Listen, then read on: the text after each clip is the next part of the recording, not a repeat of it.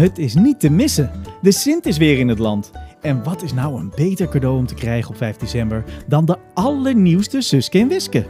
Gaat moeiteloos door iedere schoorsteen en past uitstekend in iedere schoen, ook die van mama en papa. Kijk in de tekst onder deze podcast en klik op de link om de Zoevende Zusters nu te bestellen. Overigens ook een uitstekend idee voor de kerstdagen. En ook de nieuwste editie van de Chronieken van Amoras kan zo in je winkelwagentje worden gegooid, want die ligt vanaf nu in de digitale winkels. Leer meer over de broer van Lambiek, Arthur, die om onverklaarbare redenen kan vliegen. Hij is net een rendier, maar dan anders. Kortom, ideaal leesvoer voor de donkere dagen van december. Tot zover deze reclameboodschap. Laten we gaan beginnen met de podcast.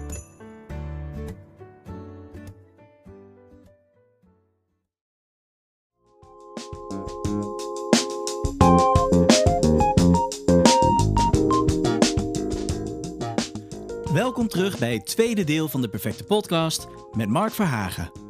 Zoals je hoorde aan het cassettebandje in het eerste deel van het gesprek, sprak ik hem al eens eerder, eind februari of begin maart van 2004. Ik hoopte in die tijd als aspirerend tekstschrijver op een stageplek, zodat ik het vak van scenario schrijven beter onder de knie kon krijgen bij Studio van der Steen. Dat ging niet lukken, maar een gesprek met Mark over het vak, dat kon wel. Ik werd hartelijk ontvangen in de studio en samen spraken we in de tekenkamer, wat de voormalige slaapkamer was van Willy van der Steen, over verhalen, scenario's en de ploetering van het maken van een goed verhaal. Het was echter niet mijn eerste ontmoeting met hem.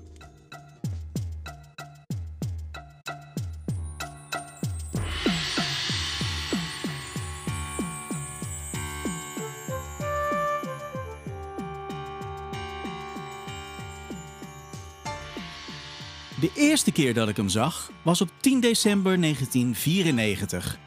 Er was in dit jaar een musical in productie gegaan rondom Suske en Wiske. En die dag ging de fanclub vanuit Nederland naar Antwerpen om met alle geïnteresseerde leden in de vernieuwde stad Schouwburg te gaan kijken. Een spectaculaire voorstelling, waarbij twee liften in het roterende podium ervoor zorgden dat de decors in een razend tempo verwisseld konden worden. Het ene moment zat je in het lab van Barabbas, het andere moment zat je in China. Revolutionair voor die tijd en nieuw in de Schouwburg. Hij was net opengegaan. Jaren later volgden er nog twee andere musicals. Een van de Spokenjagers en een over de Circusbaron. Met Ben Kramer als spreekstalmeester en Niels de Stadsbader als Suske. Na afloop van de voorstelling in Antwerpen was er aan de overkant van het theater, nabij de Vogeltjesmarkt, in een bistro een etentje geregeld met Paul Geers en Mark Verhagen. Soepje vooraf, varkenshaasje pepersaus, veel frietjes met mayonaise erbij, je kent het wel. Ik kreeg van de spanning geen hap door mijn keel. Ik sprak Verhagen niet uitgebreid, maar hij tekende wel een wiske in mijn voor de zekerheid meegebrachte schetsboek. Ze knipoogt en vraagt wanneer we elkaar weer eens zien. Dat werd uiteindelijk 8 juli 2020.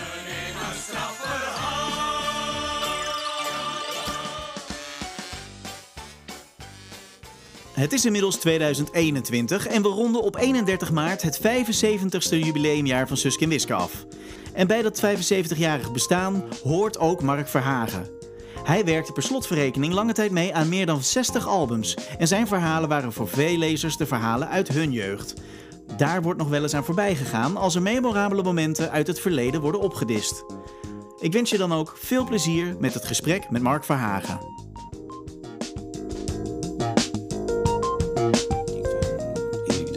Het verdronken land was dan het eerste verhaal terug na al die moeilijke periode dat ik zei. Paul, ik zou eens graag een verhaal maken over Doel. Dat is een dorp in de haven van Antwerpen dat dreigt te verdwijnen. En ik was er heel enthousiast over aan het vertellen. En vind jij dat goed? Dat ik er eens ga kijken. Ah ja, zet hem, doe maar. En dat was fantastisch. Hè? Ik was eigenlijk ineens terug tekenaar, maar ik was eigenlijk ook een beetje journalist. Hè? Je doet dan Ja. onderzoeksjournalistiek. Hè? Je gaat praten met de mensen daar ter plaatse en zo. En ik weet, er was ook een vertegenwoordiger van de Vlaamse regering. En die zat daar in het gemeentehuis. En die zijn doel was alle mensen onteigenen. Dus die wou mij voor zijn kar spannen. Ik dacht, jij niet, hè, maat? Dat is niet mijn bedoeling. Hè. Dus ik heb eigenlijk een verhaal geschreven over, over dat dorp dat, dat bezet wordt. En, eh, En dan hebben we daar een, een legende aangekoppeld uh, in het verdronken land van Saftingen. Ja. En ehm, ik denk dat we die figuren, dat hebben we toch samen geschreven. Die figuren die hebben we, die heeft Paul Geert zelfs geloof ik ontworpen. En ehm, ja, hij heeft mee aan dat verhaal geschreven. Dat was eigenlijk wel leuk. Maar zo, zoals um, erop uitgaan om zo'n verhaal te halen ergens. Ja. Uh, gebeurde dat niet vaker? Of, of, was daar gewoon geen tijd voor? Dat was altijd. Ja. Praktisch altijd. Want, want bijvoorbeeld... Um, de razende race, dan zijn wij helemaal naar Spa gegaan. Wij hebben nog in het begin met van die autootjes gereden. Ik denk dat dat in de buurt van Kortrijk was. Met van die, die go-karts, die, ja, ja. die, in de razende race ook voorkomen. Hè. En uh, ja, Pogeersie stak mij natuurlijk voorbij. Hè. Maar ja, dus, ik was wel wat, wat angstig, omdat ik vroeger uh, wel eens iets slecht had meegemaakt met, met een auto-ongeval. Dus uh, het grote gat, daar is hij niet voor naar... Uh, Zuid-Afrika gegaan. De Vaderlijke Vinson is hij niet naar daar gegaan. Volle Maan is, is, is een legende. Prachtige Piotr, daar zijn we niet voor naar Rusland gegaan. Dat is een beetje duur. Tex en Terry ook geen reis. Mompelende Mummie volgens de goden wel. Dat was zijn reis naar Papua-Nieuw-Guinea. Uh, Rebelse Reinhard geen reis. Gevederde Slang ook geen reis. Amber ook niet. Bontebollen ook niet. Berenbeklag ook niet. Wel naar Nederland, want dat gaat over die beren. Die beren die... Uh... Renen, dierenpark ja. Ja, ja, ja, ja, dat wel. Maar heeft u wel gereisd voor... Want ik, ik kan maar... God, hoe heet hij nou? De Kaapse kaalkop. Heb die bij me? Dat heb ik gedaan. Maar dat was in Zuid-Afrika? Ja, de, die reis heb ik gedaan. Ja, dat, was, dat was een week naar Zuid-Afrika. Ik kwam daar een dag te vroeg aan. Hoe kan dat? Ik had, ja, ik had gewoon verkeerde datum in mijn kop. ik kwam daar een dag te vroeg aan en ik zag daar allemaal mensen staan met namen op. En ik dacht, ja, maar ja, die zitten hier in Zuid-Afrika, die kunnen niet goed Nederlands. Dus ik ga proberen mijn naam er een beetje uit te halen. En op den duur ging ik mee met iemand, helemaal you come with me. En dat was zo, jongen, in een ondergrondse garage met een oude Mercedes. Ik betrouwde daar langs geen kanten. Dus ik terug naar boven. En heb ik eigenlijk uh, het eerste beste hotel dat ik zag, heb ik ingecheckt. En de volgende dag heb ik naar de studio gebeld. Hè. Ik zeg, uh, Tom hier, ik zie hier niemand van de organisatie hoor. En, Tom, ja, die had dat gelezen in... Uh, dat was in Johannesburg, dat ik... Ja, Johannesburg, dacht ik. Uh, die had dan gelezen dat er criminele organisaties waren en die was in alle staten. En onze tekenaar die zit daar in een gevaarlijke situatie. dat was mijn eigen schuld, was een dag te vroeg. En voor dat visum dat was ook zoiets, moest ik naar uh, Brussel rijden. En dan moest ze eigenlijk... Louis Michel, dus de vader van Charles Michel, die was toen minister van Binnenlandse Zaken, Buitenlandse Zaken, die moest een vergadering onderbroken worden om met dat visum, een visum uit te schrijven voor je die daar uh, een strip ging maken. Ja, dat was, dat was een beetje chaos. Maar eigenlijk heb ik op die week tijd enorm veel gezien. Hè. Ik heb uh, naar uh, Robben Island geweest. Ik heb die cel bezocht van Nelson Mandela. Daar een rondleiding gehad. Uh, Kaapstad bezocht. dan ehm, de, de wijngaarden boven Kaapstad dat was, ik, ik, ik, kreeg flessen wijn, ik heb die allemaal onder gids gegeven. Ik was er heel blij mee. Ja. Je kunt moeilijk met zo'n hele kist vol, vol wijn terug naar huis rijden. Ja, dat was wel... Uh, dat was wel een belevenis. Hè. Jammer dat het zo kort was. Hè. Dat, dat was eigenlijk... De, samen met die reis naar Sicilië... was dat de enige reis die ik gemaakt heb voor eigenlijk een verhaal van te maken. En Sicilië was paniek in Palermo? Ja. Dat klopt. Dat heb ik eigenlijk een beetje geforceerd. Dan was ik stuit.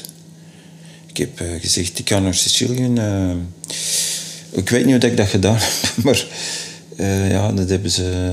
Enfin ja, ik, soms heb ik een beetje stout geweest. Maar goed, dat was, dat was dan ook de ene keer dat ik stout was. Hè. Enfin, ik, je kunt zeggen, mijn tegenstander zou zeggen, die was constant stout. maar ja, af en toe moet je iets doen. Hè. Dus het Enge Eiland, dat was, dat was geen reis. Verdronken Landen, dat was dat, was dat bezoek aan, uh, aan Doel. Hm? Dan zijn we naar Nieuwpoort geweest. Uh, paparazzi was volgens mij geen reis. Uh, kernmonsters ook niet. Kernmonsters, dat was een klein artikeltje in de krant. Die zei dat er ergens een Russische duikboot was gezonken en dat ze mutaties hadden gezien van zeewezens, dus vissen en krabben die veel groter waren. Ja. Het deed mij denken, toen ik het nu weer las, aan een Rode, Rode Ridder album, waar ook hele grote krabben. Ja, dat is, dat, een krab is eigenlijk, als je dat bekijkt, dat is eigenlijk een griezelig beest. Hè. Dat is mooi, maar dat is, dat is zo anders dan onze viervoetige zoogdieren. Hè. Dat is, dat, ja, dat is...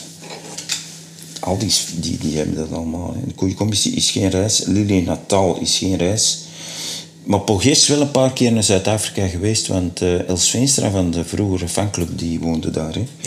Ja. Um, ongelooflijke Thomas is geen reis, Big Mother niet, de Belg niet, Europummel niet, Fleurige Floriade. Zijn we wel naar de Fleurige Floriade geweest. Dat hebben, wel, dat hebben Paul en ik samen gedaan. Ja. En dan heb ik dat vooral mogen schrijven. Um, in Heilig Bloed, ja, dan ben ik wel naar Brugge gegaan. Dan kreeg ik een heel bizarre rondleiding van iemand die bij de vrijmetselaars was. En uh, dat was een jeugdschrijver, hij is ondertussen overleden. Um, en die zei, ziet je dat symbool daar? En ik zei, ja, ik zie het. dat is van de vrijmetselaars. En ziet je dat symbool daar? Dus met de vrijmetselaars, die lachten eigenlijk heel de tijd met de katholieke kerk. Zie je dat symbool daar? Is van de vrijmetselaars. Die had toen een heel boek, een wandeling van vrijmetselaars door Brugge. Het zat overal in verweven. Ja, ja, ja. En die zei zo, als je wilt, kunt jij ook bij de vrijmetselaars komen. Ik dacht, ja, wat heb je daar aan? ik heb zo een paar perioden gehad dat ik zo ook een beetje heel, uh, hoe zal ik zeggen, met geloof bezig was en zo. Ja. Dus ik dacht, ja, vrijmetselaars is een, een beetje tegenovergestelde. Nee? Als je dat, die veten ook ziet soms tussen OPVLD's en de liberalen en dan de CD&V, katholieken in ons land.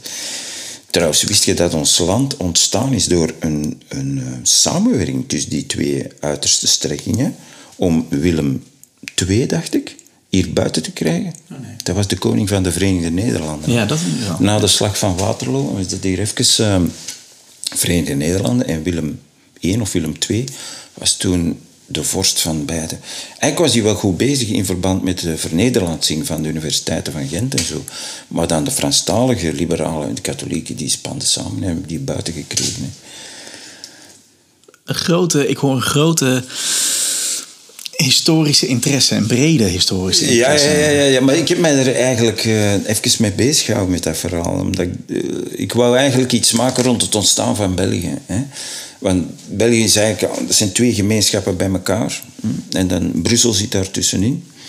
En ik wou eigenlijk uh, dat historisch, ja, daar een verhaal rond maken. Om, als ik zo'n verhaal maak, is het meestal om het zelf beter te begrijpen.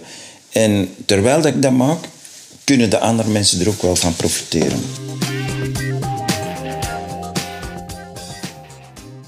Die brede historische interesse van Mark zie je dan ook terug in zijn werk. En niet alleen in Suske en Wiske. Na zijn jaren bestudie van de Steen gaat hij voor Eureducation aan de slag met educatieve strips, vol met didactische elementen.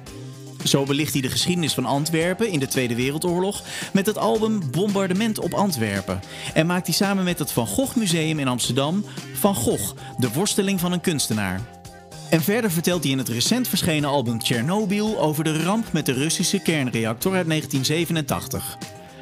En naarmate hij meer grip kreeg op Suske en Wiske, gaf hij ook meer gelaagdheid en achtergronden aan die verhalen. Een voorbeeld. We pakten het tweede deel van dit gesprek weer op bij het verhaal van het verdronken land, waarin het inmiddels verlaten spookdorpje Doel een hoofdrol speelt. Suske en Wiske bezoeken in het album het nabijgelegen verdronken land van Saaftingen. Een natuurgebied op de grens van Nederland en België, waar enkele dorpen in de 16e eeuw door een watersnoodramp en een dijkdoorbraak onder water verdwenen. Het doel is overigens ook de plek waar tante Sidonia en Wiske professor Barbas leerden kennen. Als je de eerste uitgave van Op het eiland Ameras erbij pakt, dan zie je dat ze daar toevallig in aanraking kwamen met de toen nog stotterende en slaapwandelende geleerden. In een later uitgegeven Nederlandse versie van het verhaal veranderde de locatie van deze ontmoeting van Doel aan de Schelde in het Krabbegat aan de Schelde, wat duidt op een locatie vlakbij Bergen op Zoom. En in de rode reeks wordt de locatie uiteindelijk niet eens meer benoemd, maar brengen ze slechts een dag vakantie door aan het water. Voorbeelden hiervan vind je op deperfectepodcast.nl en op de social media kanalen van De Perfecte Podcast. Vergeet niet je eventjes te abonneren. Zeg maar, onderwerpkeuze en scheppingsdrang komen dus ook heel erg samen in eh, het maken van een strip. Ja, ja, ja, zeker. Ja, dat komt altijd samen. En, ehm, maar jij ging nog iets vragen. Nou, hoe, hoe, komt, hoe, hoe, hoe kom je over het algemeen aan de onderwerpen voor, voor de verhalen? Want ook in het huidige werk. eh, hè, de, de, je, je maakt educatieve strips. Ja, Ehm, eh, daar, daar, ja, daar zit altijd wel een, een, eh, een historisch element in of een didactisch element. ja. Is dat vrije keuze of zit daar dan een. Oh, sorry. Ehm, bij die educatieve strips, dat waren meestal ook eh, opdrachten, niet? Wacht eens. Eh, ik ga het er straks beantwoorden. Ehm dat waren eh, voor Education, dat waren opdrachten, maar eens dat je daarin stapt in een onderwerp, begint dat uit te pluizen. Ik ben nogal fanatiek in het verzamelen van in- van informatie. Dus als ik een verhaal maak van 45 bladzijden, dan mag je erop rekenen dat ik zoveel, een map met zoveel afgeprinte dingen, eh, kopies en... en documentatie ja, ja, ja. Ik kruip daar recht in. Ook met Tsjernobyl. Hè. Dat, heb ik, eh, dat gaat dan zo ver van eh, hoe zag een Lada eruit in eh, 1986. Hè. Ja. Zover gaat dat, ja. En, en, en, eh, is dat dan eh, eh, werkbezoekjes brengen, inderdaad, zoals met, met doel? Of, Nee, meestal is dat internet, ehm, andere bronnen, maar toch meestal internet. Of ehm, in het geval van Loverboys van Sen en Sanne ben ik met verschillende organisaties gaan praten rond armoedewerking, rond prostitutie, mensenhandel in Antwerpen. Ja, dat, is, dat moet je wel doen. Je moet die, die stappen zetten om je in dat verhaal te kunnen verplaatsen. Hè. Met Cordoba heb ik dat ook gedaan.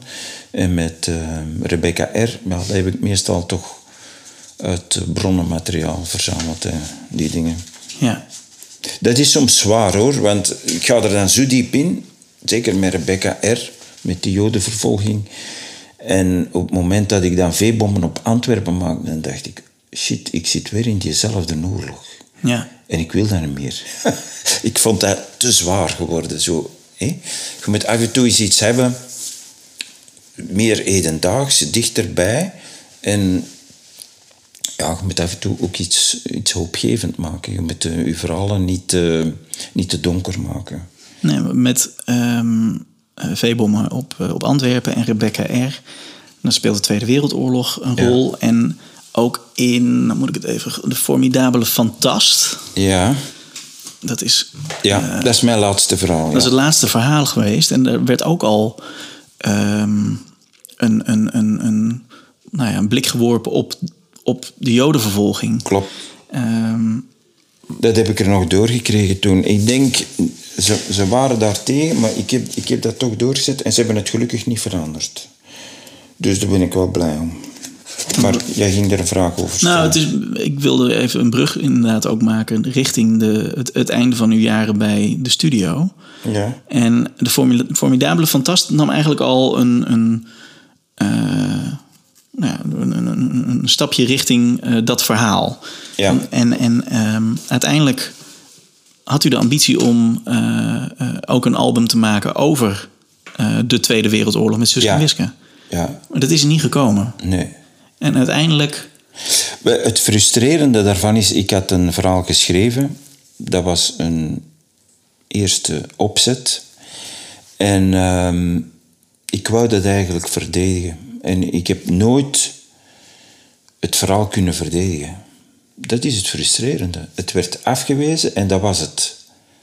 Terwijl als jij een verhaal wil maken, ik kan nogal enthousiast spreken, ik kan wel mensen overtuigen, maar die, die gelegenheid kwam er niet. En ehm, dan had ik ook kunnen zeggen, kijk, als je die dingen er allemaal niet in wilt, ik kan ook het verhaal vertellen van de kinderen die zijn overgebleven, die zijn moeten on- onderduiken, Joodse kinderen. Dat verhaal had ik eigenlijk ook kunnen vertellen. Maar dat heb ik zelfs niet kunnen uitgelegd krijgen. Want uiteindelijk was het mijn bedoeling van zo'n verhaal te maken. Omdat er toen in, een- in de Dossijnkazerne, eh nee, in het Speelgoedmuseum in eh, Mechelen, dat vlakbij Dossijn-kazerne ligt, ehm, was er een tentoonstelling van ehm, Joodse kinderen tijdens de Tweede Wereldoorlog. Die waren achtergebleven en die hun speelgoed werd tentoongesteld. Dus dat waren kinderen die ondergedoken waren en die niet waren gedeporteerd. En daar wou ik een verhaal over maken, samen met Suske en Wiske. En dan zou je misschien die kinderen verborgen in een kast of ergens... en dat je alleen die Duitse laarzen ziet voorbij komen. Dat is ook heel spannend geweest. Ja. Maar dat, dat heb ik niet kunnen uitleggen. Nee. Het werd echt gecatalogeerd van... Oh nee, gaat, nu gaat hij helemaal te ver. Dus ja... Was het de druppel voor... eh, Boah, ik denk dat ze eh, verschillende druppels eh, hadden voor mij. dat misschien, eh, maar ja, goed. de, de officiële reden was dat ik niet goed in team kon werken. Ehm, maar ja, ik weet. ik denk dat een combinatie was. Er, is altijd iemand die, die ha- de hand boven uw hoofd houdt. En als dat wegvalt, dan zet je een vogel voor de kat. En ik weet wie dat, dat was. Dus, maar dat, dat, dat hou ik allemaal voor mijn ehm, graphic novel. want daar ben je nu mee bezig. Een graphic Daar ben ik novel nu mee bezig, ja. over je leven. Ja, semi-autobiografisch. Dus dat wil zeggen, er komen ook eh, fantasie-elementen in. En er wordt wat gespeeld. Met, maar maar de, de historische feiten die erin komen, die kloppen wel. Het Suske en Wiske avontuur duurde voor Mark tot vrijdag 25 februari 2005. Die dag kreeg hij vrij onverwacht zijn ontslag aangezegd. Er komt een persbericht naar buiten waarin het volgende te lezen staat. Studio van der Steen past zijn werking aan. De nieuwe avonturen van Susken en Wiske zullen voortspruiten uit een nauwe samenwerking tussen een tekenteam onder leiding van Luc Moriot en een scenarioteam aangestuurd door Peter van Gucht. Zij komen de huidige studiomedewerkers vervoegen. Aangezien de verantwoordelijke van Studio van der Steen, de huidige tekenaar van Susken en Wiske, Mark Verhagen, niet in deze teamvorm zagen functioneren, zijn zij genoodzaakt afscheid van hem te nemen. Studio van der Steen betreurt dit en wenst Mark Verhagen succes in zijn verdere carrière. Het komt hem rauw op zijn dak vallen en hij is het niet eens met het besluit. Zijn goede naam wordt geschaad. En er volgt dan ook een rechtszaak waarin hij door de rechter in het gelijk wordt gesteld. Het betekende echter wel een smet op het blazoen van zowel de tekenaar als van de studio. Verhagen werd dus verweten dat hij niet goed in teamverband zou kunnen werken. Daarnaast zou zijn onderwerpkeuze voor een verhaal over de Tweede Wereldoorlog niet in goede aard zijn gevallen. Hij werkte vlak voor zijn ontslag aan het verhaal Sulamit Shiv over een Joods meisje dat echt heeft bestaan en in Heide Kalmthout woonde ten tijde van de Tweede Wereldoorlog. Ze werd uiteindelijk gedeporteerd. Na zijn ontslag pakte hij echter snel de draad weer op met zijn eigen hoofdfiguren Senne en Sanne, die in het album Rebecca R. alsnog naar 1941 gaan voor hun eerste avontuur en zo de jodenvervolging door de Duitse bezetters alsnog ter sprake brengen. Wil je hier meer over weten? Kijk dan op deperfectepodcast.nl. We zijn nu nou, eh, een goede 15 jaar verder. Ja. Je hebt erop kunnen terugblikken en terugkijken op de jaren daar. En ook op de manier waarop het is gegaan. En, Ja. en ook op het ontslag. Ja. Hoe kijkt u erop terug? Ehm, ik was daar gisteren over aan het nadenken en eigenlijk heel die periode, als ik er nu op terugkijk, is nog altijd niet leuk.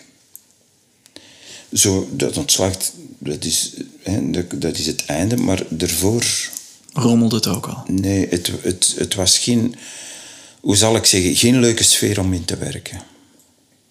Totaal niet. En misschien dat dat te groot is voor eh, één persoon om dat allemaal te kunnen, te kunnen plaatsen of te kunnen verwerken. Maar je merkt aan veel mensen die daar gewerkt hebben, dat die daar altijd beschadigd uitkomen. Bij Paul Geerts was dat. Nu heeft hij een nieuw verhaal mogen maken, dus hij zal terug een tijdelijke opleving hebben. Eh, bij Jean Goossens was dat, bij veel mensen eh, die komen daar eh, beschadigd uit. Dus we zeggen van het is allemaal euforie. Misschien binnen, als je nog eens binnen, binnen nog eens 15 jaar terugkomt, heb ik daar misschien een andere mening over. Maar nu is dat. Want ik keek er eigenlijk een beetje tegenop tegen dit interview. Nu, het valt wel mee, maar over het algemeen gesproken Ehm, als, je, als je me nu zou vragen, ga je dat nog eens doen? Dan zou ik eerst vragen, ja, wie werkt daar? En dan zou ik zien, matcht dat karakterieel met mij? Matcht dat niet? Dan zou ik het niet doen. Als ze zou zeggen, je mocht samenwerken met Willem van der Steen, dat zou ik wel zien zitten. Omdat, ja, dat is, dat is degene die het gecreëerd heeft. Hè? Ja. Maar dat wil niet zeggen dat er dan vroeg of laat ook misschien wrijvingen zou kunnen staan. Dat, dat kan, hè. Maar dat is iemand waar dat je zo ja, naar opkijkt, hè. Maar kijkt u wel, want er ligt nu een hele stapel hier op tafel. Eh, kijkt u wel met trots terug op wat u heeft gemaakt? Ja, ik heb... ehm, nu, om te zeggen, ik heb dat gemaakt, eh, eh, eh, dat doe ik niet. Maar ik heb het wel gemaakt. En ik heb er 31 gemaakt. En ik heb aan 65 verhalen meegewerkt, hè, meegetekend. Ehm, eigenlijk ben ik wel trots, ja. Trots. Maar het is zo dat als je door de uitgeverij daar niet in erkend wordt, dan blijft zo een heel bescheiden trots. En de fans die mijn werk kennen, die zullen, die zullen dat wel herkennen, maar de, de, de uitgeverij zwijgt erover, de erven zwijgt erover. Dus dat is, voor hen is dat blijkbaar eh, een schandvlek, voor mij niet. Ik heb mijn best gedaan voor de reeks. Ik denk dat ik eh, die vriendschap tussen Suske en Wiske, dat ik die terug goed heb gemaakt. Want die waren soms echt ontkibbelen vroeger. En ik heb ook Tante Sidonie een leuke rol willen geven in de verhalen en zo. Dus ik heb echt wel mijn best gedaan. En ik heb er af en toe wat absurde humor in gebracht. Maar ik ben ook een kind van mijn tijd. Hè. Als ik in, ehm, in Sint-Lucas zat, dan publiceerde ehm, Kamagurka zijn eerste grappen in de Humo. Hè. Bert van der Slagmulders. Hè. ik vond ik dat leuk. Hè. Eh, ik, ik ben een fan van Cowboy Henk. Hè. Ja, ik ben een kind van mijn tijd. Hè. Ik heb de, de verhalen gelezen van eh Bolinski, Reiser. Dat waren, eh, dat waren ook helden van mij hè, op een gegeven moment. Hè. Naast Giro en zo natuurlijk, die, die, eh, en Blueberry en Möbius. eh, dat zijn dan meer de realistische dingen, maar dat vind je allemaal ergens wel terug in, in die verhalen. Op, die, op een gegeven moment hier, daar, daar heb ik enorm veel kritiek op gehad. Maar als ik dat nu lees, vind ik dat welke- dit is de gevangene van Prisonov. Ja, dat is die piano die uit de lucht valt. Hè. En die begint met niemand weet je. De eigenlijke, de, de, de ballade van de gevangene van Prisonov, dat is eigenlijk eh, Hurricane van Bob Dylan. Hè. Nou. Er wordt, er wordt, dat vind ik wel leuk, er wordt, ehm, even een bruggetje maken. Er wordt heel veel muziek Ja, verwerkt Ja. in, eh, in, eh, in uw albums. ja. Valt mij op. De, Bruce Springsteen komt voorbij. Tina Turner heb ik volgens mij. en, en Ike en Tina Turner. Of misschien is dat in een van de eigen albums. Maar eh, eh, ook in de, de mm, Verdwenen Verteller. Nou, dat is een aaneen- aaneenschakeling van muzikale... Ja, ja. Wat, wat voor rol speelt muziek dan in uw leven? Ehm, ik luister heel graag naar muziek. Ehm, ik zet altijd de radio op in, in, in de wagen. Ehm, thuis ook. Maar ik luister wel heel graag naar Radio 1. Ik heb graag informatie. Daarnaast een streep muziek. En het moet niet de meest populaire muziek, hoeft niet voor mij. Michael Jackson hoeft niet, maar de betere, allee, tussen aanhalingstekens betere rockmuziek, maar dat, dat werd zo'n beetje voorgeschreven in de tijd door Humo, hè, eigenlijk. Steely Dan en eh, Tom Waits en Brandy Newman, al die mannen zo. Bob Dylan, ehm, ja, dat zijn eh, de Rolling Stones, de Beatles. Eh, dat, is, dat is ook van mijn tijd, maar van, van de latere, Nick Cave vind ik ook heel goed. En er zijn er nog, nog vele, vele groepen, de Waterboys en... ja, ik vind dat wel belangrijk. Ik vind, soms ziet je, beleeft je situaties in je leven en dan denk je, ah ja, dat is zo, daar zou die een song voor kunnen gebruiken. Zo van, ah ja, ik zit nu in, in, in deze fase. En een song of een, een lied of muziek kan ook troost brengen. Dat brengt veel troost, hè. Dat, dat, dat relativeert, dat is, dat is mooi, dat is melodieus, je luistert ernaar. En ehm, ja, dat, dat, dat brengt een soort van loutering. Ik vind dat wel belangrijk. Veel muziek geluisterd naar eh, 2005 dan dus? Ja, ik heb. eh, ja, ik heb een MP3, die, er staan geloof ik eh, 9000 nummers op een iPod. Ik heb heel veel CD's en ehm, heel veel vinylplaten nog. Maar je moet een nieuwe CD-speler kopen. Dus als je ergens een Marantz weet. want die van mij is kapot. Ja. Maar ja, die, die iPod heeft dan veel vervangen natuurlijk. Hè, want al die platen staan er wel op. De, ook ehm, ehm, in een van de educatieve strips gaat u ook eh, naar eh, het. ehm, ik moet even goed. Goede. Oh, hoe heet die nou? Oh ja, de chroniek van de gitaar. Ja, Ja, dan duikt u ook helemaal in de, Ja. eh, in de muziek. Maar dat is een verhaal van Paul Reichenbach. hè. Dus ik heb daar in dat verhaal hier en daar wel wat textueel mijn inbreng gehad. Maar dat is vooral een verhaal van Paul Reichenbach. Want hij kent de gitaar. Hij heeft ook trouwens een museum in, in eh, Zwolle, dacht ik, of in Kampen. Kampen, denk ik. Ja. Hij woont in Kampen, maar het museum is in Zwolle, dacht Ah, ik. oké. Dus, dus, dus ik heb tegen hem gezegd, maar richt dat in, hè. Trek bezoekers aan, maar op een of andere manier is dat nooit afgeraakt. Misschien is dat ondertussen wel af, ik weet dat niet. En hij stelde voor van een eh, album te maken over de gitaar. Ik heb gezegd, dat wil ik doen. Maar ik wil wel Senne en Sanne ermee, dat die meespelen. Dat wil ik wel. Dat was ook mijn voorwaarde voor Chernobyl. Ik wil dat de Senne en Sanne verhaal wordt. Omdat anders die figuren zouden doodbloeien, dat wil ik niet. Ja, want Senne en Sander zijn ontstaan na Suske en Wiske. Ja, ja, ja. Rebecca R. is het verhaal wat eh, na de Suske Ja, periode als ja. eerste is Het is niet hetzelfde verhaal als ik had gemaakt voor Suske en Wiske, want anders zouden ze mij nog van plagiaat kunnen beschuldigen. Het is dus een volledig ander verhaal met andere figuren. Maar goed, dat is wel... eh, dat is eigenlijk wel mijn, mijn redding een beetje geweest. Dat is de boei waar dat ik mij aan heb vastgeklampt. En... eh, ja, dan heb ik een hele tijd eh, naar Cordoba en naar Loverboys met Eradication gewerkt. En er is dan ook een eind aan gekomen op een gegeven moment. En eh, dan ben ik terug met Sen en Sanne begonnen en nog andere dingen. Want eh, het Van Gogh-album is de laatste geweest van de Eradication. Nee, ehm, Strijd tegen Water. Strijd tegen water. Ah, ja, ja, ja, ja. Want het eh, Van Gogh-album, dat was dan ook zeg maar, de verdieping... Ja. en het, achter, achtergrondverhaal van Vincent van Gogh... helemaal Ja. vertaald naar een mm, educatieve strip... maar ook wel nou ja, een historisch tijdsbeeld. Ja, klopt. Maakt- Ehm, ja. Dat was in samenwerking met het Van Gogh Museum. En die keken heel goed toe op de tekeningen ook.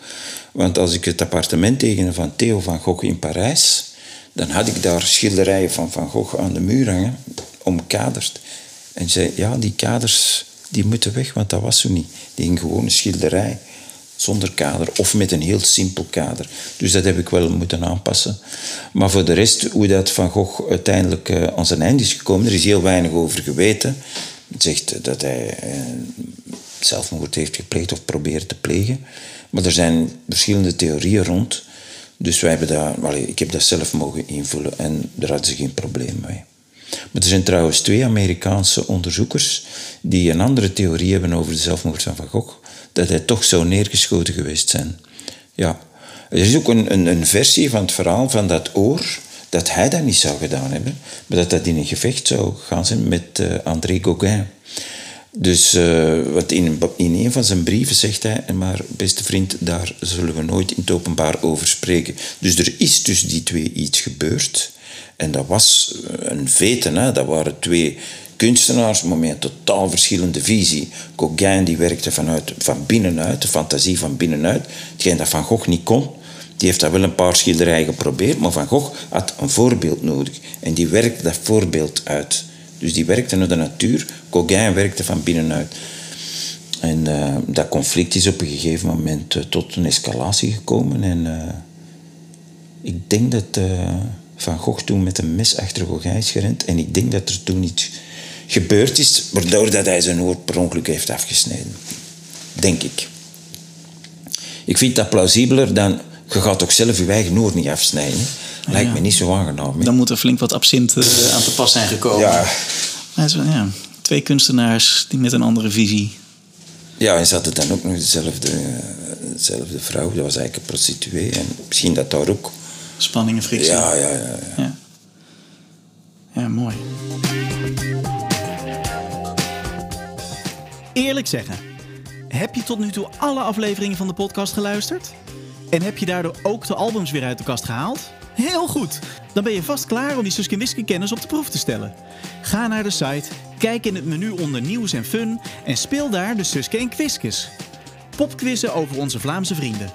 Voor de echte cracks organiseer ik in de toekomst, bij voldoende aanmeldingen tenminste, een live pubquiz. Daar kan je je ook voor opgeven op de site deperfectepodcast.nl. En wil je de podcast een duwtje in de rug geven? Ga dan naar patreon.com slash deperfectepodcast of vriendvandeshow.nl slash deperfectepodcast. Terug naar Mark Verhagen. De, de, wat mij opvalt aan de, zeker, maar dat hoort ook bij de opdracht waarschijnlijk, maar de, er zit een um, uh, wat meer engagement in, de eigen, in het eigen werk dan in Suske en Wiske. ik ja. denk wel dat er um, in Suske en Wiske pogingen zijn geweest om het wat, wat meer verdieping te geven. Hè, met de verhalen en, en, de achtergronden. Uh, maar is het fijn om dat dan nu uh, te kunnen doen? Wat meer, ja, die, die, die tweede laag waar we het eerder al over hadden, om dat ook nu hierin te kunnen aanbrengen? Ja, dat is ook, um, voor mij is dat ook studie. Hè? Ik studeer, hè. ik leer de wereld begrijpen. Hè. Dat, dat zit er ook achter. Hè. Iedereen denkt, ja, die maakt die verhalen voor de anderen, voordat ze wijzer worden, maar dat is ook voor mezelf. Hè. Als ik zo in een periode duik, dan uh, verdiep ik mij erin. En dan, eh, ik doe dat nog altijd. Hè, met, ik ben nogal een filmfanaat ook. Ik ga kijken, ah, maar die, die acteur heb ik in die film zien spelen. Welk jaar was dat? En zo uh, probeer ik dat terug te reconstrueren. Hè. Ik ben nu in mijn graphic novel bezig, het verhaal um, het jaar 87. En dan ga ik, nou, wat is er toen gebeurd? Hè? Want al de dingen die toen gebeurd zijn, hadden toen een invloed op mij. En nu is dat allemaal verdrongen naar de achtergrond, omdat er ondertussen zoveel dingen gebeurd zijn. Maar als ik dat ga nagaan, 87, dat was uh, de dood van bijvoorbeeld Andy Warhol. Dat was de ramp van de Herald of Free Enterprise voor Zeebrugge. Ja. Dat was een, een horrorverhaal. Hè. Um, en wat was er toen nog gebeurd? Uh... Ja, een vormend jaar. Een, het is een vormend jaar geweest. Ja, ja, ja. ja. ja. Maar elk, in elk jaar is ze van die iconische dingen. Hè? Ja. Dat, is, dat, dat, dat schept mee je persoonlijkheid. Hè? En als je dan terug gaat in de tijd, dan leert je ook meer van jezelf begrijpen. Niet alleen meer van de wereld, maar je bent ook zelf altijd aan het evolueren. Je staat nooit zelf stil. Zelfs mensen die zeggen, Suske moet zo zijn op het WWW, die maken ook een evolutie mee. Hè? Die willen dat misschien niet weten, maar zij evolueren ook. Ja. En het is beter dat je dat een beetje begrijpt. Hè? De overgang van uh, die tijd naar het eigen werk, dat, dat heeft een tijd geduurd, neem ik aan, om weer een beetje de draad op te pakken en, en ook iets als Senne en Sanne te creëren? Nee, dat was vrij snel hoor. Toch uh, ja, ik wou eigenlijk, uh, vlak na dat ontslag, wou ik eigenlijk ondergedompeld zijn in werk. Omdat dat, toen leek mij dat de beste manier om dat allemaal te verwerken. Was dat ook zo? Ik denk het wel. Maar de verwerking is dan uitgesteld. Ah. Dus de verwerking gebeurt zelfs vandaag nog voor een stuk. Je kunt niet geloven voor iemand die graag iets heeft gedaan en er zijn ziel en zaligheid heeft ingestoken, wat dat het is om aan de kant geschoven te worden en in alle kranten te moeten lezen. Hij kon niet in team werken. Dus dat betekent dat jij het stempel krijgt van mislukking. Ja. En voor iemand die, die, die heel fier was op zijn werk en die zijn werk graag deed, is dat een verschrikkelijk stempel. Hè? Dus... Dus dat probeer ik nu nog altijd om te werken om dat een beetje uh, op te vijzelen. Hè? Maar van de andere kant, dat heb ik ook gezegd aan de telefoon, uh, heb ik ook zoiets van...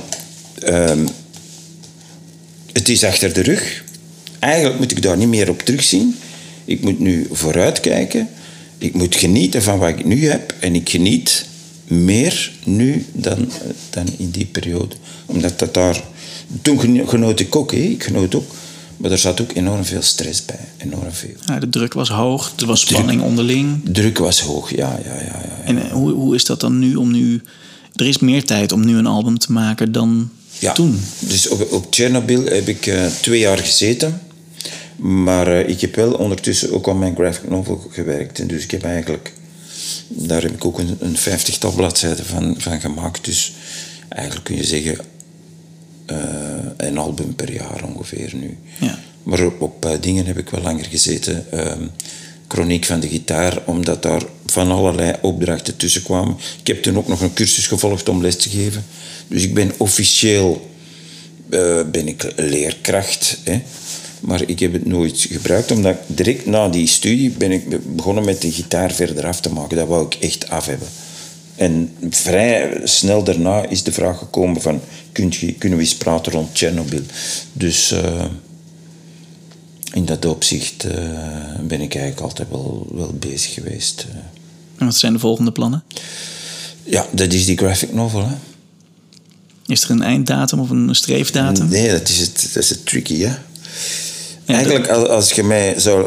Het ideaal zou zijn dat het een boek van drie à 400 bladzijden wordt. Maar dat is natuurlijk niet haalbaar. ik ben nu ongeveer in de helft van, van de 100. Maar ik zou eigenlijk op een bepaald punt het willen afronden. Het eerste deel. En dan dat uitbrengen. En dan zien of dat de verkoop goed is. Als de verkoop goed is, dan gaan we, er, dan gaan we ermee door. Ja.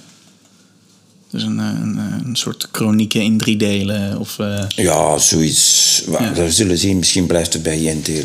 De- Ehm, we zijn links, eh, linksom over de kop drie, Ja, keer ja, langs ja, de, drie keer langs de Beauval aangereden en Ja, weer eh, ja. teruggekomen hier in, eh, in de keuken van, eh, van de Huizen Verhagen. Er ligt een stapel Suske en Wiskes op tafel. Ehm, kijk je er wel nu gerust op terug? Ja, Ja. En zijn er favoriete albums ook nog waar je met een extra goed gevoel op terugkijkt? Springt er iets uit? Ehm, al de albums die hier liggen. En dan zeg ik de gevangenen van Prison of Heilig Bloed, Formidabel, Fantast, Kaapse Kaalkoppen, In de Baan van de Mild, Verraad op de Veluwe, Kus van Otvella, Fleurige Floriade, Krakende Karkas. Daar ben ik allemaal tevreden over. Ik heb ehm, Big Mother had ik eigenlijk ehm, eigenlijk liever Big Sister genomen. Dat dat was mijn, eerste, mijn eerste ding. Maar dat is eigenlijk in, in Nederland niet zo goed ontvangen. Maar toen liep Big Brother op de Vlaamse televisie. Op VT4, dacht ik. En dat was toen een enorm druk bekeken programma. Dus ik ben meegegaan op die, die hype. Maar ik geef toe dat ik daar de tekeningen, dat ik meer detail in de tekeningen had moeten steken. Dat, dat is soms als je schrijft en tekent. eh, ik had op het laatste wel hulp van eh, Walter van Gassen en Peter Quirijnen. Maar eh, soms als, als de figuren dan uitgewerkt worden door iemand anders, dan is dat toch anders dan dat je dat zelf doet. Dus voor, voor dat verhaal van eh, eh, de formidabele fantast heb ik eigenlijk stiekem al die figuurtjes terug uitgegomd. en ik heb ze, toch op mijn manier getekend. Dus... maar ja, ik vind van tekening de laatste vloek en zo, die vind ik eigenlijk ook kunnen. Maar over het verhaal is altijd te discussiëren. Dat, dat, dat kan niet anders. Nee. Maar ik ben, wel, ik ben wel tevreden over hetgeen dat er is. Een mooi en rijk oeuvre is het geweest. Ja. Ehm, ik, had, ik zag hem net nog voorbij. Gevangenen van Prisonov. Daarin ehm, nou ja, daar, daar wordt een stukje geschiedenis eh, aangevuld en verrijkt. Ja, Eh, hoe- met, met Ricky. Ja. Was dat... eh, Dat was een vraag van een, van een fan, hè. Ik zag dat op het internet voorbij komen. En ehm, ik denk dat het Erik Strijbels was. Ik denk dat je die kent. Ik zei, ja, wanneer komt Ricky nog? Ik zeg, ah, ik had toen nog, een- bepaalde fans had ik nogal een, een goed contact. Ik zeg, oké, ik ga Ricky eens terugbrengen. En eh, ik ga zeggen wat dat er met hem gebeurd is, want hij is van toneel verdwenen omdat hij schoenen ging kopen met een schoenenbon of zoiets. En eh, ik heb ook nooit, nooit begrepen waarom dat Van der Steen hem nooit heeft teruggebracht, want hij is toch de broer van, eh van Wiske. Ehm, dat had gekund. Zo af en toe een verhaal met Ricky. Waarom niet? Ehm, en daarom heb ik dat geprobeerd. En eh, het is gelukt. Hè? Het is Ja. nu, nu een deel van, eh, van de geschiedenis. Nou, dat, dat, en dat is het leuke natuurlijk, want eh, met, met Amoras worden hiaten in, in de geschiedenis ingevuld. Maar eigenlijk was de, dit, was de, dit was de voorloper qua eh, het Suske universum aanvullen met, met de missing Ja, links. ja, ja, ja. Ehm, Dat heb je in de ook. Hè? Die Hippolyte is de voorvader van Lambic. Hè? ja. Maar dat is zelf verzonnen, hè? Die, die Hippolyte. Ja, met, met Amoras is ook allemaal zelf verzonnen natuurlijk. Maar als het een aanvulling is en de, en de fans vinden het eh, leuk, dan is het, dan is het opzet geslaagd. Hè? Nou, er viel me op dat er ook eh, in, qua patroon. ehm, eh, de- je maakte minder gebruik van Crimson en eh, zeg maar de, de, de, de geëikte vaststaande figuren dan in de voorgaande reeksen. Maar bracht wel Udo Ludo, een nieuwe figuur. Of ehm, eh, er, werden, er werden nieuwe karakters gecreëerd. Ja, ja. En er werden heel veel, of heel veel, nou, eerbetoontjes. Dus eh, Suske Wiske fans, de fanclubleden, Ja, ja, ja, die komen een keer voor in een album. ja. Jack Monen, de profeet ja. Nenoom. Ja, ja, ja. Ja, dat is... eh, Stond je veel in contact met de fans? Ja, toen wel, toen wel. Maar dat was een heel kleine groep. Hè. ja, wij hebben eh, hilarische gesprekken gevoerd op, op het internet. Natuurlijk, ik besefte toen niet dat de standaarduitgeverij op meekijken was. Dus op een gegeven moment eh, was ik bij Leen van der Steen thuis en eh, komt een fax binnen van de standaard. Maar die fax bleef maar duren. Dat waren bladzijden na bladzijden. En dat was mijn gesprek met de fans. Nou ja, zijn, er, zijn er nog dingen die je, die je zelf nog zou willen bespreken? Wat, wat zijn er dingen die we hebben laten liggen? Ik vraag mezelf, eh, ik vraag mezelf soms af wat mijn leven, hoe mijn leven er zou uitgezien hebben, moest ik dat niet gedaan hebben. En ik denk dat eh, ik misschien eh, artistieker een heel andere weg had opgegaan. Nu ben ik eigenlijk een, een beetje blijven hangen in dat, in dat stripachtige. Niet?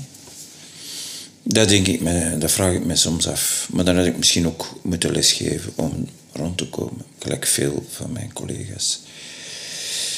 Ehm, het, is, het is zoiets groot dat het eigenlijk nooit helemaal weggaat. Die, die periode. Je kunt dat wel willen, maar op een of andere manier eh, komt dat altijd terug. Zit je? En, en, en, en ik heb eigenlijk een periode gehad, nu wil ik het afsluiten. En, het- maar de fout is geweest dan, alleen fout, dat ik daarna terug strips heb ben beginnen maken. Dus ik ging terug naar stripbeurzen en ik werd er terug mee geconfronteerd. Hè. Dus, dus het, is, ehm, het is een illusie om te denken dat je het volledig kunt afsluiten. Dat lukt niet. Nee, maar, Paul Geerts had dat ook willen doen. Hè. Voor mij bestaat Wiske niet meer. Hè. Hij was het allemaal beu. En nu heeft hem zelf een verhaal, zelfs een verhaal gemaakt. Dus het, het is moeilijk om zoiets groots volledig uit je leven te bannen. Je zou dat kunnen, maar dan moet je in het zuiden van Frankrijk gaan wonen. Of in, in, in Spanje of zo. ja, En dan snijd je je ook af van al de rest. En dat is niet goed, hè. nee. Het is... Ja, moet, je het, moet je het afsluiten of moet je, de, moet je het zien als een... Ja, het is, het is een onderdeel van het leven geweest. dus het is ook... ja. ehm, ja, er vrede mee hebben dat het, dat het is geweest wat het is geweest. Ja. Eh, en daardoor ruimte creëren voor jezelf. Maar ik, om- ik voel, ik voel bij, ehm, hetgeen dat bij, bij mij een beetje frustrerend was, dat is dat ik nog voelde dat er veel in zat. onaf- onafgerond. Ja, ik had nog heel mooie verhalen in mij, dat voel ik. En, maar dat is, dat, dit is gedaan, hè? En dat is het frustrerende. Maar ehm, ja, het is wat het is. Ik doe nu wat dat ik nu doe. En als ik de reacties zie op mijn verhaal van Chernobyl, die ik binnenkrijg, dat is allemaal lovend en positief. Hè? Ja, ik vond het prachtig. Ja. Op de gitaar ook trouwens. Hè? Dus eh, ja, dan ben ik tevreden. Hè? Wat willen mensen nog meer? Ja. Het Suske en Wiske multiversum kent vele terugkerende karakters. We kennen allemaal zus Antigoon, Tobias, de Zwarte Madame, Crimson, Snoefel en Gaffel en ga zo maar door. Verhagen voegde ook nog enkele terugkerende figuren toe aan de reeks, waaronder het duo Udo Ludo en Herfriek Adel. Herfriek heeft niet alleen qua naam veel weg van de Gestapo-agent uit de populaire tv-serie Allo Allo, maar hij lijkt er ook qua uiterlijk nog eens op. Paul Ampers, roddeljournalist puur zang, speelt mee in drie verhalen van Verhagen: Het kostbare kader, De stervende ster en De ongelofelijke Thomas. En priesteres Otvella duikt op in De laatste vloek, De kus van Otvella en De gevangenen van Prisonov. Wat opvalt aan deze figuren is dat hun naam een verhaspeling is van een bestaand woord. Frikadel verwijst naar een smakelijke snack en Paul Ampers hint naar een bekend luiermerk. Dit is iets wat door de jaren heen veelvuldig gebeurde in Suske en Wiske verhalen. Ook door Van der Steen en Paul Geerts. Randfiguren hadden een naam die paste bij hun functie of karakter. Zo had je al in het Spaanse spook een bijzondere naam. Don Persilos y Figuramba, het Spaanse spook zelf, bevat twee namen van wasmiddelen uit de jaren 40. Persil en Vigor. Van der Steen maakte er wel vaker gebruik van, zoals in Het Bevroren Vuur bijvoorbeeld, waarbij de twaalf dochters van koning Hermelijn samen de smaken van vier soorten ijs vormen. En in de Circusbaron duikt de buikspreker professor B. Rabbel op, die overigens ook geheimagent P. Akkerman is. En in de speelgoedzaaien minister D. Hikkop en kolonel P. Histon uit Bazaria.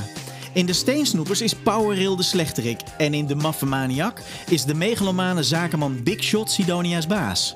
In Twee Toffe Totems hebben de twee totempalen de namen Was ik nog maar en Was ik maar al. En ook Luc Moyot en Peter van Gucht spelen met opmerkelijke en grappige namen. Zo is er in de Dartele Draak een pandabeer die Fiat heet, een Fiat Panda. En wil de wapenverzamelaar Wilfried Lemet in het ijzeren duel een magische degen bemachtigen. En in het recent verschenen album De Fluitende Olifant maken ze kennis met de vooraanstaande arts Hippolyte Gonder. Kortom, het zijn er veel. Heb je zelf nog herinneringen aan specifieke namen uit albums, dan hoor ik dat graag. Stuur ze via een voicebericht in Instagram naar @deperfectepodcast of reageer onder het bericht van Mark Verhagen op de website.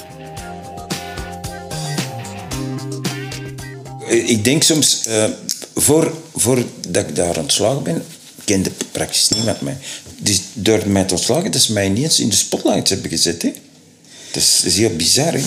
Dat is ook wat ik volgens mij ik weet niet of de microfoon toen al aanstond, al aanstond dus ik herhaal het nog maar even een keer. Maar um, de, de, de, je had Paul Geer, of je had Van der Steen en je had Paul Geerts, dat waren de namen. Waren ook twee uh, bon vivants, waren twee ja, uh, uh, grote, graag geziene levensgenieters. ja, maar ook vertellers die dan. Ja, ja, die, volgens mij ben je een goede verteller, maar wat ingetogener misschien dan, dan die andere twee. Ik weet niet of, ehm, of ieder ander, als, als, als jij het niet was geweest, of een ander het wel goed had kunnen doen in de ogen van de gemeenschap, zeg maar. Het, het, volg het maar eens op. En dat heb je gedaan, en dat heb je heel goed gedaan in mijn ogen. Mm -hmm. uh, maar ik denk dat er altijd een, een, een um, er, iedereen gaat altijd vergelijken. Ja, en dat is niet altijd eerlijk. Nee, dat is niet eerlijk. En um, hoe zal ik zeggen? Uh, maar van de andere kant moet je dat ook niet aantrekken. Als je het doet. Je moet eigenlijk zo sterk in je schoenen staan dat je zegt: uh, Oké, okay, uh, deze kritiek, dat raakt mij wel. Maar van de andere kant, je bent wel de man die het moet doen. Hè? Dus je staat in de vuurlinie. Hè? doe het maar eens. Hè? Ja. Het is niet simpel, hè? Dus uh, je mag jezelf ook niet te veel gaan uh, bekritiseren of te veel gaan neerhalen. Anderen zullen dat wel doen of zullen dat proberen. Deed, deed je dat wel? Hm? Deed je dat wel? Ik heb wel een periode gehad dat ik echt om mezelf getwijfeld heb. Ik heb een periode gehad dat ik, dat ik mijn bijdrage las in de gazette en dat ik dacht, oh my god. Ja, dat had ik wel. Was dat realistisch als je er nu op terugkijkt? Een, een krantpublicatie is een momentopname. En het moment dat je de, de publicatie leest, ben je ook in een bepaalde stemming. Dus realistisch is dat nooit. Dat is een momentopname. Je moet kijken naar het hele verhaal. Maar ik denk dat ik uh, mijn best heb gedaan. Wat, was mijn doelstelling? Ik wou ook in elk verhaal op het einde ik wou iets nieuws proberen. Hè? Ik wou niet in... Uh, dat wilde ik absoluut niet in zo van die uh, stramine terechtkomen waar dat alles voorspelbaar was. Dat wilde ik niet. Dat zit niet, trouwens niet in mijn karakter. Nog steeds niet? Nee. Dat, is niet voor mij weggelegd. Dus ik denk dat dat te veel een beetje de artiest is in mij. En uh, ja, dan pakt je, dan pakt je risico's en dan... Uh, en af en toe, ja, voor, bepaalde fans slaagt je dan constant de bal mis, maar eigenlijk moet, moet de, niet zo aantrekken, die kritiek. Ik heb me dat wel aangetrokken, maar ja... Als je ziet nu de reactie op, op het laatste nieuwe album, dat is ook allemaal negatief. En, dan, dan zie je naar die, die leeftijden van die mensen die, die de, 43 jaar, 37 jaar, uh, 27 jaar, uh, 52 jaar. Maar dat, zijn, dat is het doelpubliek niet, hè? Het doelpubliek is uh, 8 tot 10 jaar en misschien 11 of 12 jaar. Als je 13 jaar bent, hakt je af. Allee, ik ga ik nu... Uh, ik koop nog regelmatig strips hoor, maar veel ook in uh, kringwinkels en zo, omdat dat reeksen zijn die, die al wat vergeten zijn. Ik ben er altijd wel in geïnteresseerd, uh, hoe dat uh, vroeger ging en zo. Um, maar ik, ik zit in dat vak, dan is dat logisch dat ik dat koop. Maar een volwassen man die nog met een strip rondloopt van, van FC de kampioenen, dan denk ik soms oké, maar eigenlijk is het niet is dat niet het doelpubliek. Als je naar een beurs gaat, dan zie je al die mensen voorbij komen. Er zijn heel sympathieke mensen bij, daar zeg ik niks van. Maar zij zijn niet het doelpubliek, hè? Nee. Dat zijn ze niet, hè? Maar zij hebben wel het hoogste woord om te zeggen of dat, dat goed is of slecht. Eigenlijk zou je bij, bij zo'n een, een, een poll moeten kijken naar de leeftijd. Als tien jaar een tien geeft, of negen jaar geeft een negen, of, of, of acht jaar geeft ook een tien. Dat is uw doelpubliek. En al die anderen, dat zijn uh, zeurpieten. Hè? Dat zijn muggenzifters, hè? dat zijn mierenneukers. Hè? Je moet dat zeggen dat is. Hè? En, en, en, en toch wordt dat door de uitgeverij ernstig genomen. Hè? Ja, maar dat heeft slechte kritiek. Mijn generatie heeft nu kinderen van een jaar of 8, 9, 10. Uh, en die moeten het leuk vinden. Dus ja. ik, ik zie het zo dat um, daar ligt ook een kans om weer een jong publiek aan te boren. Je moet, uh-huh. mijn generatie moet je niet bereiken met deze strips. Uh-huh. Maar je moet ze wel zo enthousiast krijgen dat ze die strips aan die kinderen willen geven. Ja, ja. Daar ligt, de strippen is natuurlijk dat is roerig momenteel. Het is moeilijk om aan de man te brengen. Het is heel moeilijk in de stripwereld. Uh, het is een, enkele jaren geleden zei een uitgever van, uh, van uh, Mezzanine tegen mij... Ja, het is een niche-markt aan het worden. Ik dacht, een niche-markt, wat is dat? Dat is dus eigenlijk iets voor specialisten, voor verzamelaars, voor een heel kleine markt eigenlijk. Ehm, en ja, het, het gedrag van kinderen verandert ook. Ze zijn met hun smartphone bezig, ze zijn met videogames bezig, ze, zijn, ze, ze, ze, besteden daar ook heel veel geld aan. Maar om met een boekje in een zetel te gaan zitten of in een stoel, dat spreekt die niet aan. Hè. Er zijn, dat zijn uitzonderingen die dat nog doen, volgens mij. En daarom is het uh, aangewezen of is het interessant om het in scholen aan te bieden als een onderdeel van een studiepakket omdat ze dan echt verplicht zijn om het te lezen. En ze wees er maar zeker van, ze zullen liever een strip lezen dan een saai geschiedenisboek. ja. Komt, ah, komen van alle zotte mannetjes in, er gebeurt van alles. Uh, sterk is, wauw, die heeft pijn, wauw, leuk. Die, die valt op zijn smikkel. Leuk zeg, wauw. Uh, en als je daar een les aan koppelt, ja. Dan heb je twee keer bingo, hè? Mij heb je. Ik, ik, ik, geloof, ik geloof daar dus inderdaad ook in. Ja, Ja. vrijstellen. Ja. Stel, stel, de uitgeverij zou bellen. Hommage-album 2021, Suske en Wiske. Zou je dat doen? Eh, ik denk nooit dat ze gaan bellen. Dat denk ik niet. Het is hypothetisch. Hypothetisch. Ik weet het niet. Nou, ik antwoord niet graag op hypothetische vragen. Hè. Ik ben gelijk Jean-Luc Dehaene. Het, het probleem moet opgelost worden als het zich stelt. En anders... Maar ik denk dat dat nooit gaat gebeuren, dus ik ga er ook niet over nadenken. Het is een hypothetische vraag.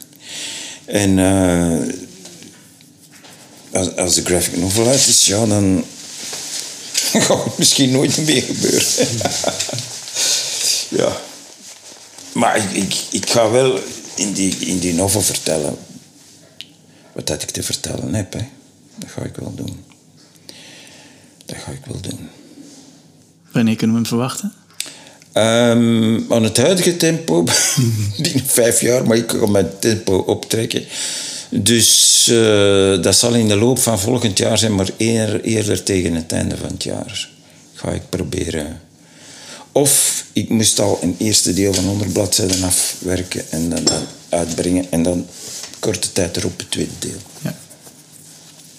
Maar ik wil eerst zien wat dat eerste deel doet. Een beetje, eh, want ik heb ook nog een aantal plannetjes in mijn kop om eventueel met Sen en Sanne nog iets te doen. Je, eh, je zei straks, de, hè, de tijd bij Suske Wiske was te kort... en er waren nog heel veel verhalen en albums die je had Ik, willen ik had, ja, ja, ik had nog wel wat ideeën in mijn hoofd, ja. Zouden die nog te gebruiken zijn voor Senne en Sanne? Ehm, nee, want Sen en Sanne is eigenlijk per definitie een geëngageerde strip.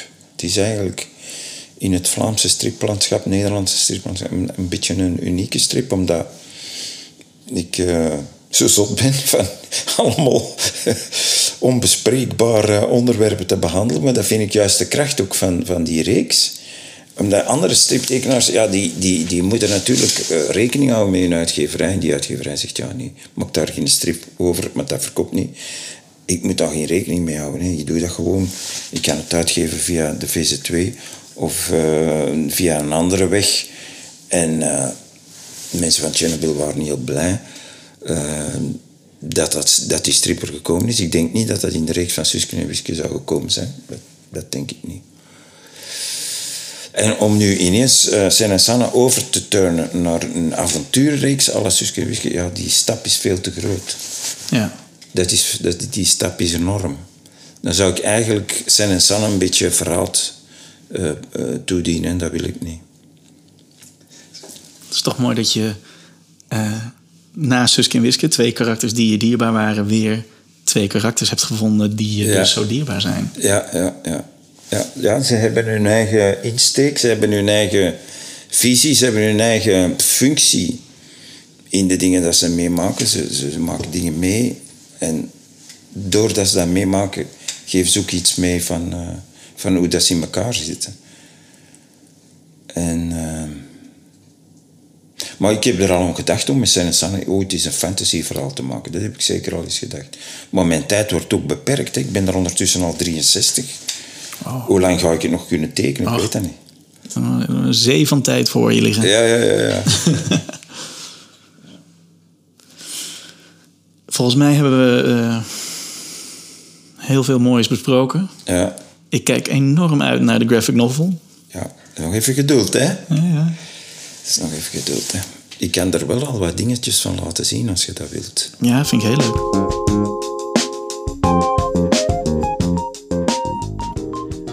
En zo eindigde ons gesprek voor de perfecte podcast.